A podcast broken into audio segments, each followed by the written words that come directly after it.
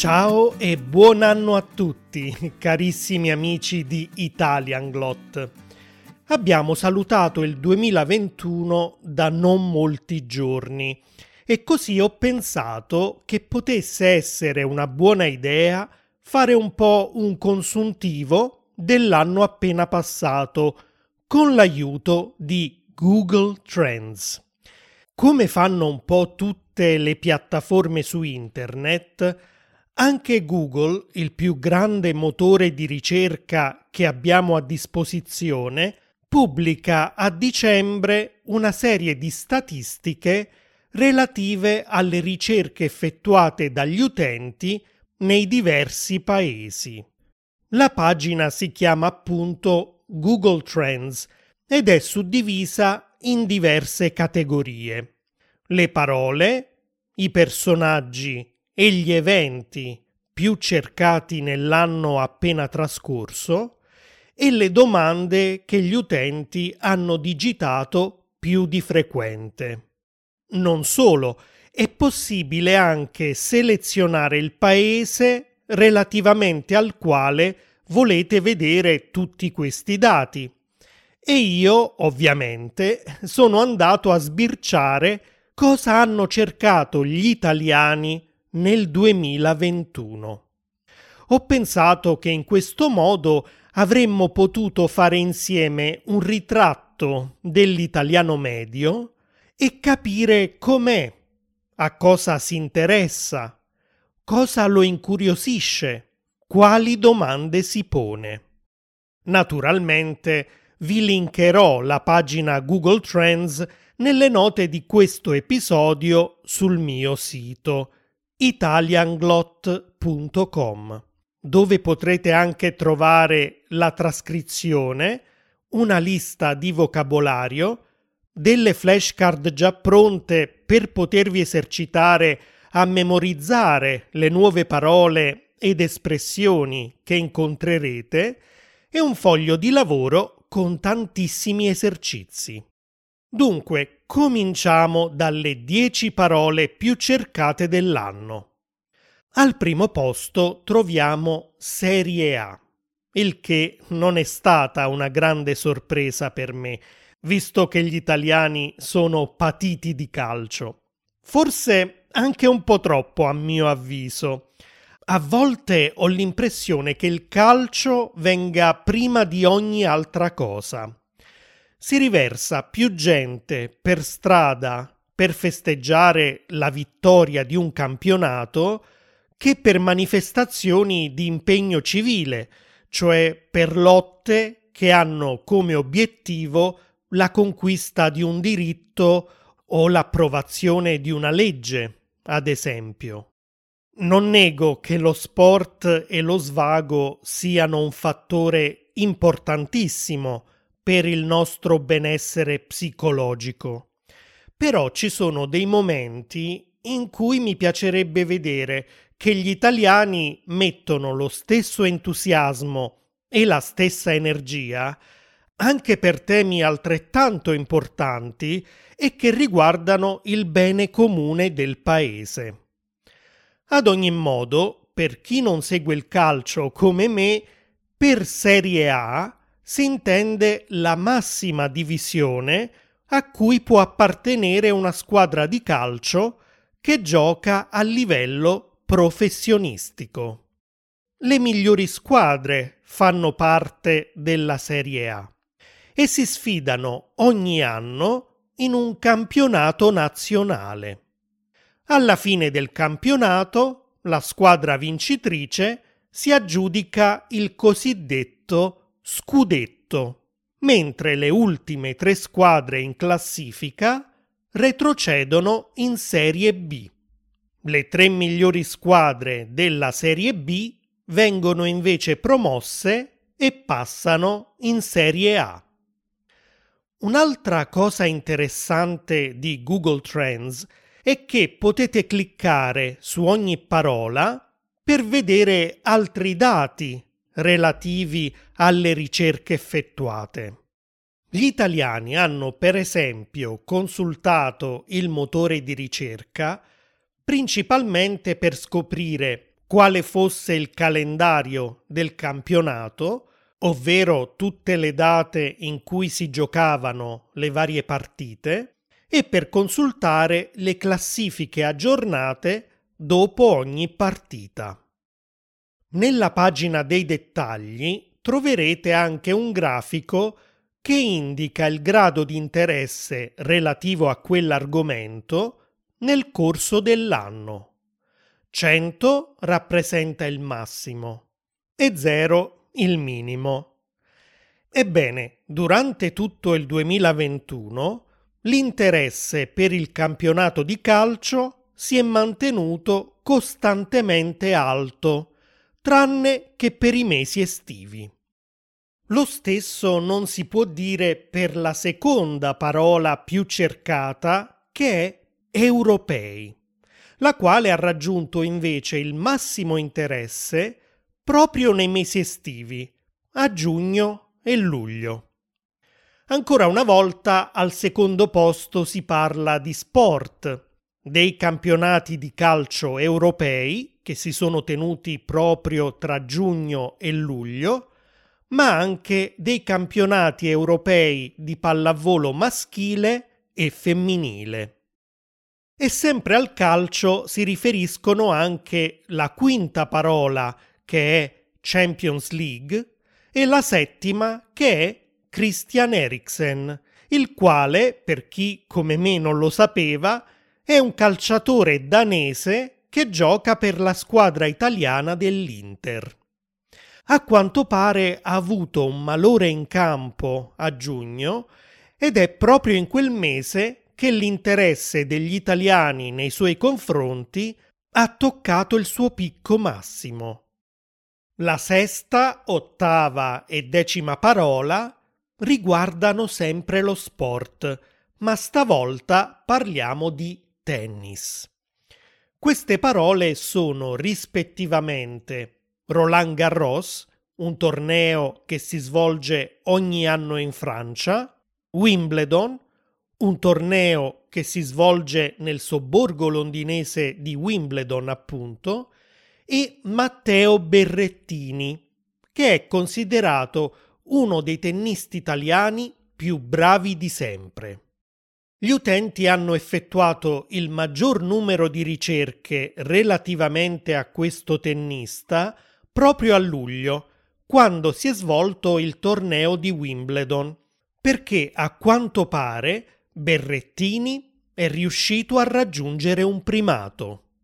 È infatti il primo e attualmente l'unico tennista italiano a essere mai arrivato in finale nel corso di questo torneo, anche se poi alla fine della partita è finito al secondo posto contro il serbo Djokovic. Quello che mi diverte è comunque non solo l'interesse sportivo che gli italiani hanno mostrato per questo tennista, ma anche quello relativo alla sua sfera privata. Perché una delle chiavi di ricerca più digitate su Google è stata Matteo Berrettini fidanzata.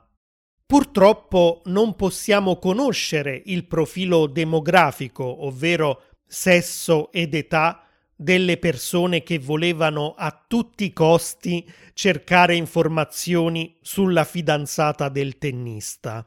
Ma sappiamo che sono state soprattutto le regioni più a nord, come il Veneto, il Friuli Venezia Giulia e il Piemonte, che hanno mostrato una maggiore tendenza al gossip e forse anche un interesse estetico per questa coppia di tennisti. Sì, perché per la cronaca Berrettini è fidanzato con la tennista croata naturalizzata australiana Ayla Tomljanovic.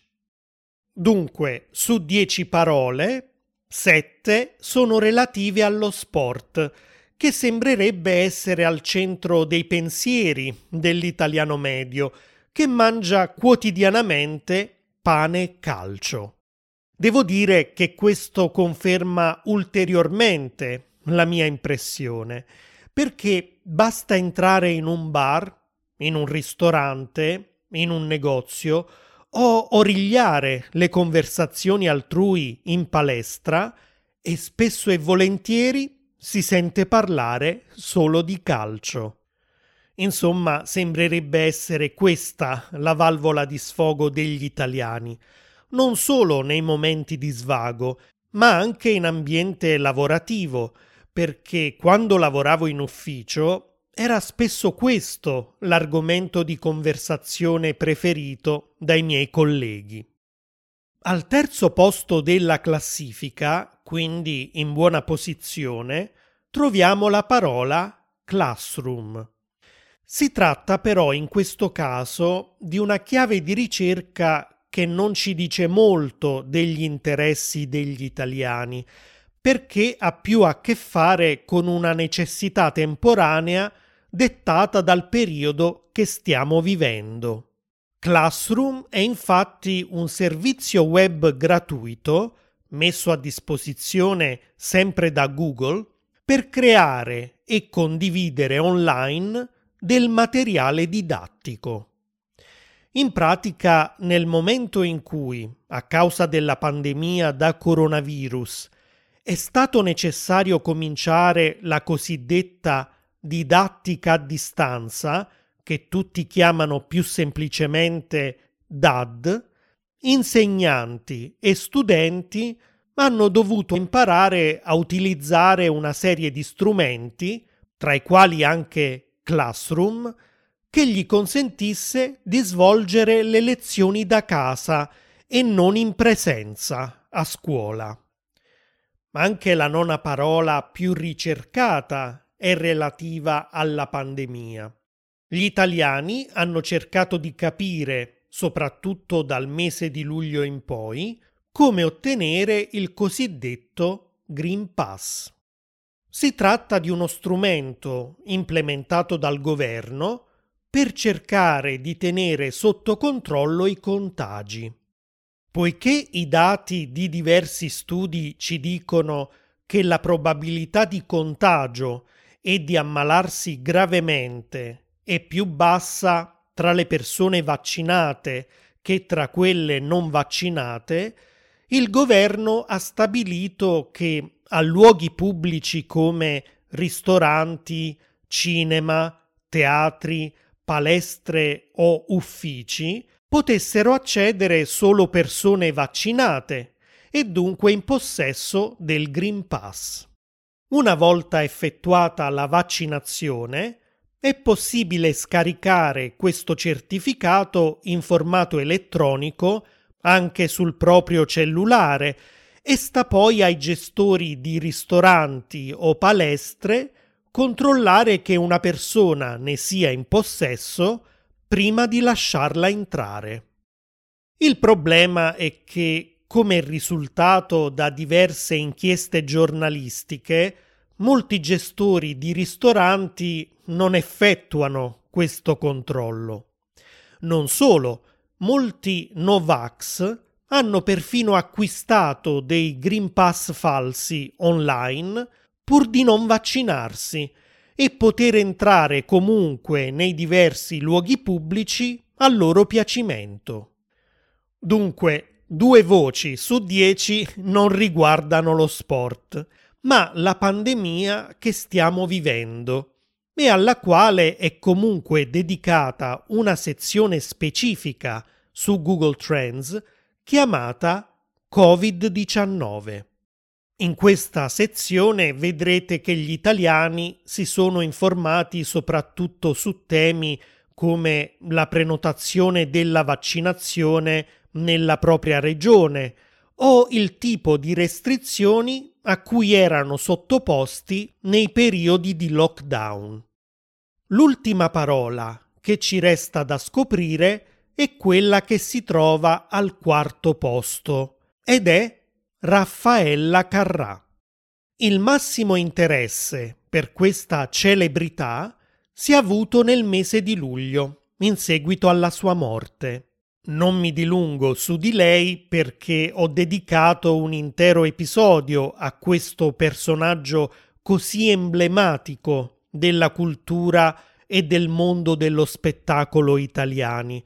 Per cui, se ancora non l'avete fatto e siete curiosi di sapere di più su Raffaella Carrà, andate ad ascoltare l'episodio numero 51, di cui comunque lascerò un link sempre nelle note dell'episodio di oggi sul mio sito. E a proposito di persone che purtroppo ci hanno lasciati nel 2021, Google Trends gli ha dedicato una classifica specifica chiamata ADI, nella quale troviamo al primo posto ancora una volta Raffaella Carrà. Tra i personaggi più conosciuti di questa classifica voglio menzionare Franco Battiato, che è al terzo posto. Questo cantautore siciliano si è distinto nel mondo musicale italiano perché aveva uno stile innovativo, intellettuale, a volte provocatorio. I testi delle sue canzoni erano spesso quasi filosofici. Forse coloro che hanno visto la serie Netflix La Casa de Papel avranno ascoltato, probabilmente senza saperlo, una delle sue canzoni più famose, che in una scena viene cantata da una parte del cast e che si chiama Centro di gravità permanente. Andate sempre sul mio sito per vedere questa scena e ascoltare la canzone. Altra cantante storica deceduta purtroppo nel 2021 è stata Milva, che si trova all'ottavo posto della classifica.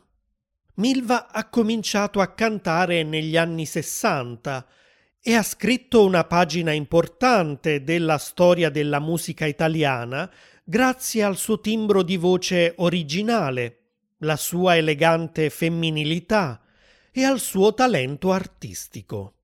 Tutti la ricordano per i suoi lunghi capelli rossi, che erano un po' il suo marchio di fabbrica, e per il soprannome di Pantera di Goro.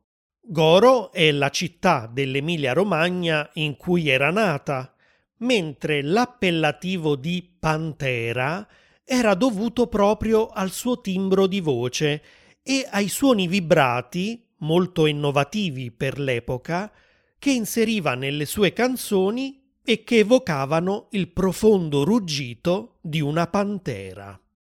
Al quinto posto della sezione AD troviamo invece una ballerina di danza classica di fama mondiale, Carla Fracci, mentre al quarto posto c'è Gino Strada, che voglio menzionare perché è stato il fondatore, insieme alla moglie, di un'organizzazione simile a Medici Senza Frontiere, chiamata Emergency.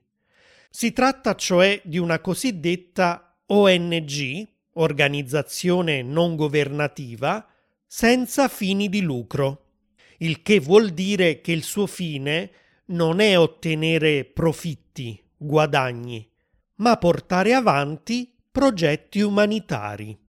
Organizzazioni come queste riescono quindi a svolgere il loro lavoro solo grazie al supporto economico di cittadini, imprese e altre istituzioni. Emergency è stata ad esempio sempre presente con i suoi centri medici, chirurgici e pediatrici in tanti paesi poveri o afflitti dalla guerra, dal Medio Oriente all'Africa fino al Sud America. Passiamo alle altre sezioni di Google Trends, quelle relative alle domande che hanno posto gli italiani al motore di ricerca. Non vedremo le liste complete in questo caso perché altrimenti ci vorrebbe un episodio di più di due ore, ma cercherò di analizzare quelle domande che vi permetteranno di capire meglio la società italiana.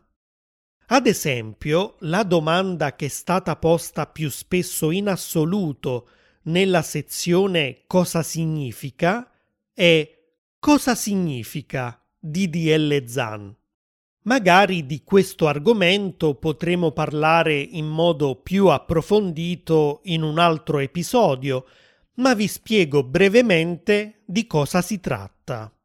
DDL è l'acronimo di disegno di legge, e cioè un testo che dovrà essere votato dal Parlamento prima che diventi una legge a tutti gli effetti.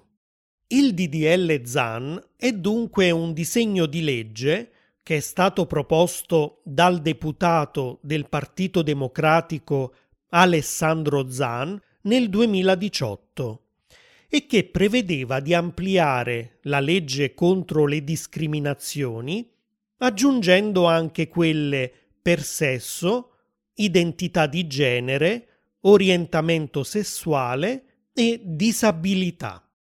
In pratica avrebbe tutelato tutte quelle categorie considerate più deboli in una società dove esiste questo concetto assurdo di normalità, dove per normalità in Italia si intende una persona di nazionalità italiana, possibilmente di pelle bianca, eterosessuale, possibilmente sposata e con figli, di religione cattolica e in perfetta salute fisica e mentale.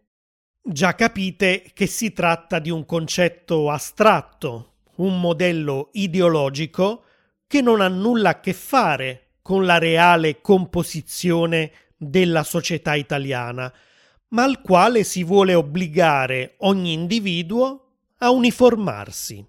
O meglio, sono le componenti neofasciste della società e della politica che vorrebbero che tutti corrispondessero a questo modello che per loro rappresenta la perfezione, la normalità, appunto.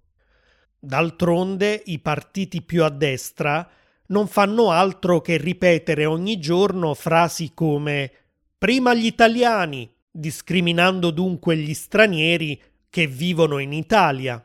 Dobbiamo difendere le nostre tradizioni e per tradizioni intendono soprattutto la religione cattolica, discriminando chiunque professi altre religioni o sia ateo, e quella che loro chiamano famiglia tradizionale, discriminando tutte le altre forme di amore o di famiglia.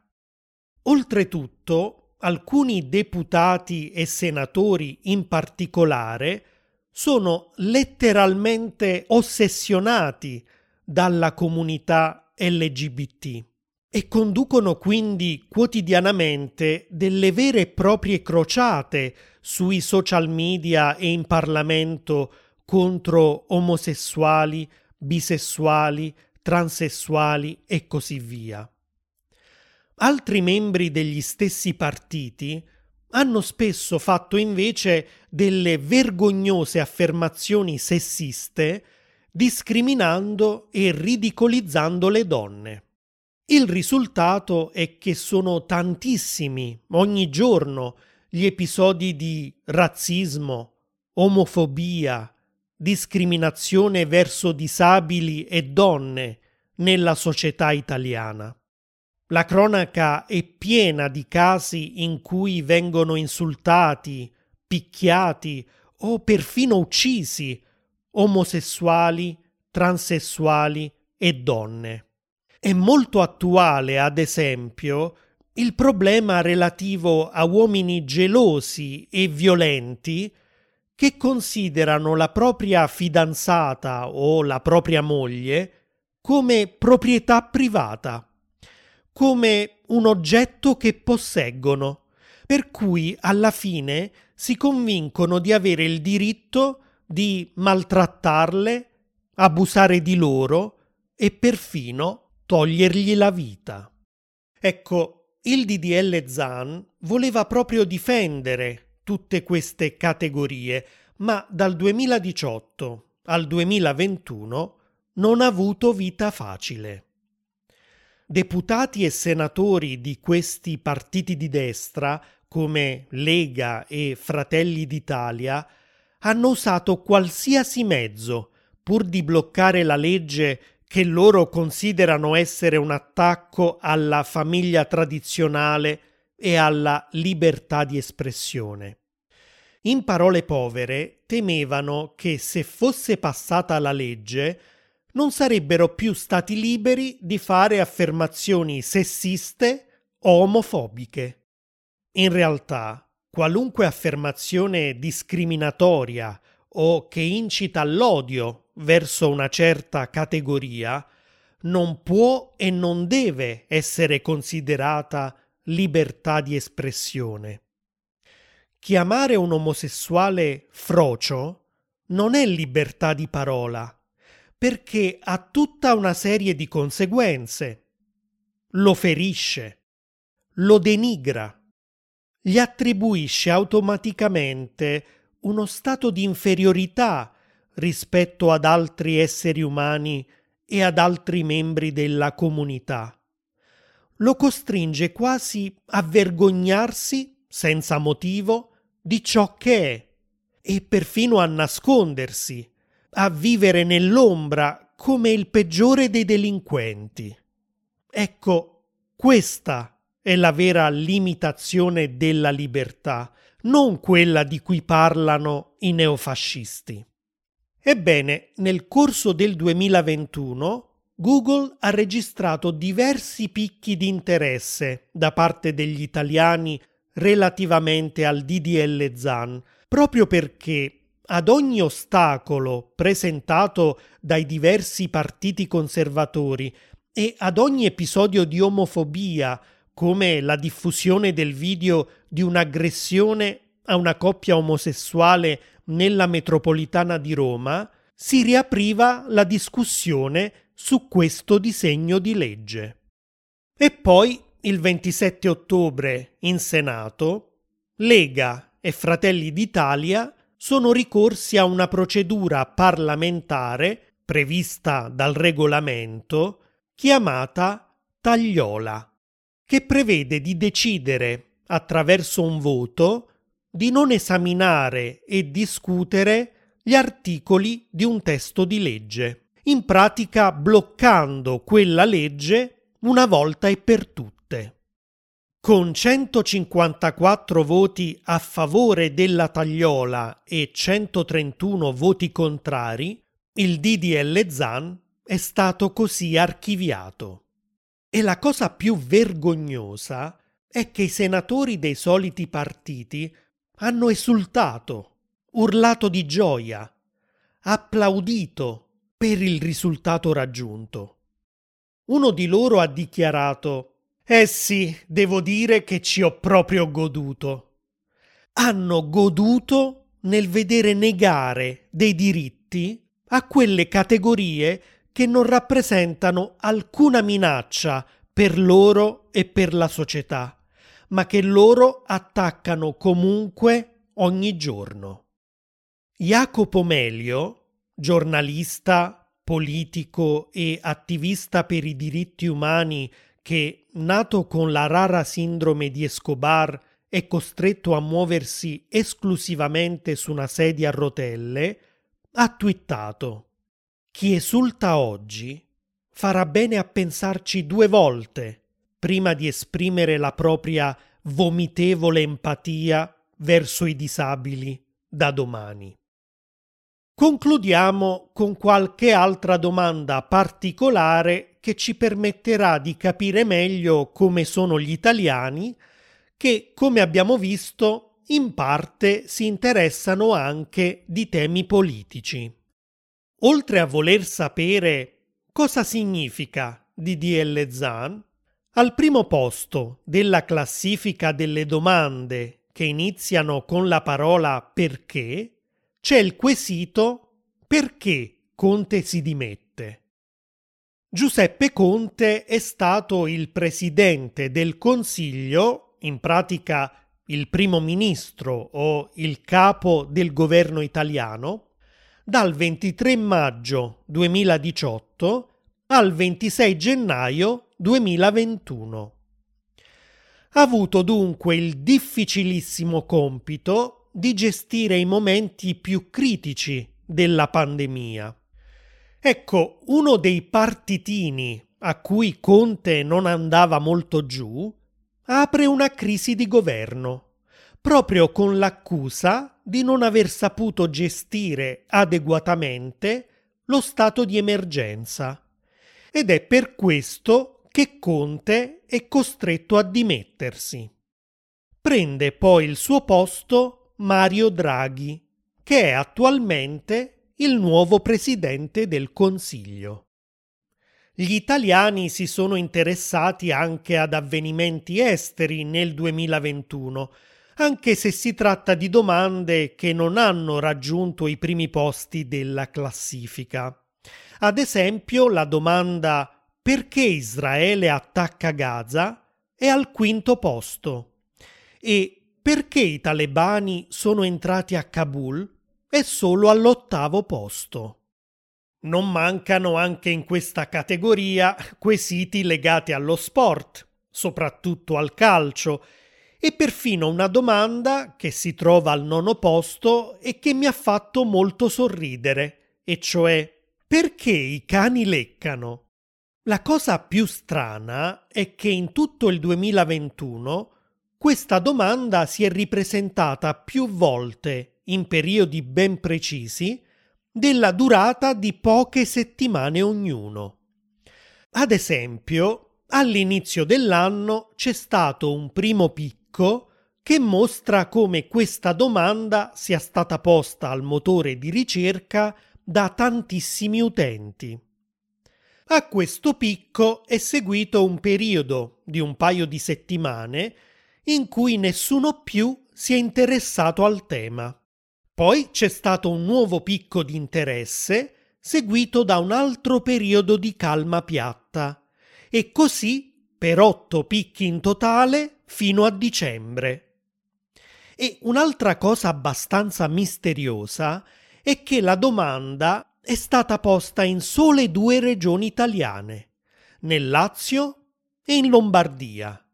Nel resto d'Italia non interessa a nessuno sapere perché i cani leccano. Al mistero che circonda questa domanda purtroppo non so dare una risposta, ma posso darvi una risposta relativamente al motivo per cui i cani leccano i padroni almeno in base a quanto ho letto su alcuni siti. Sembrerebbe che i cani vogliano in parte esprimere il loro affetto, in parte comunicare una richiesta come quella di volere del cibo e infine capire lo stato d'animo del padrone. Quando sudiamo, infatti, emettiamo dei feromoni, cioè delle sostanze chimiche che servono a trasmettere dei segnali e dunque dei messaggi ai membri della nostra stessa specie. Ebbene, quando il cane lecca le nostre mani o i nostri piedi sudati, raccoglie una parte dei feromoni e probabilmente li analizza attraverso il suo potente olfatto per cercare di capire così il nostro stato d'animo. Un breve accenno alla sezione Personaggi, dove troviamo al primo posto di nuovo Christian Eriksen e al secondo Matteo Berrettini, quindi ancora una volta è lo sport al centro dei pensieri degli italiani. A seguire abbiamo Mario Draghi, di cui vi ho parlato prima, che è al terzo posto, mentre al quinto posto troviamo i Moneskin, il gruppo rock romano che ha vinto a maggio l'Eurovision Song Contest, che perciò nel 2022 si svolgerà per questo motivo proprio in Italia, a Torino. Al settimo posto c'è Giuseppe Conte e al decimo Marcel Jacobs, di lui vi ho parlato nell'episodio 54. Andatelo ad ascoltare se non sapete di chi si tratta. Per concludere, voglio solo accennare al fatto che sulla pagina di Google Trends ci sono altre sezioni con domande che iniziano con come e come fare e anche in questo caso gli italiani hanno posto soprattutto quesiti relativi alle vaccinazioni, alla preparazione di diversi piatti da fare in casa, ma si sono anche chiesti come finisce Masha e Orso. Si tratta di un cartone animato russo che ha per protagonisti una bambina e un orso che vivono in una bella casetta di legno nel bosco. Si sono anche chiesti come fare il cubo di Rubik, che in italiano chiamiamo anche cubo magico e che era un rompicapo molto molto popolare negli anni Ottanta. Vi consiglio di andare voi stessi a dare un'occhiata a queste sezioni e se c'è qualche domanda che vi incuriosisce e di cui non conoscete bene il significato, non esitate a lasciare un commento sul mio canale YouTube o sul mio sito italianglot.com e io cercherò di darvi tutte le spiegazioni che volete. Voglio anche chiedervi se mi state ascoltando su iTunes o su Apple Podcast di lasciare una buona recensione e di assegnare il massimo delle stelline al mio podcast in modo da promuoverlo e farlo conoscere a un numero maggiore di persone. Grazie mille e di nuovo buon 2022 a tutti. Ciao!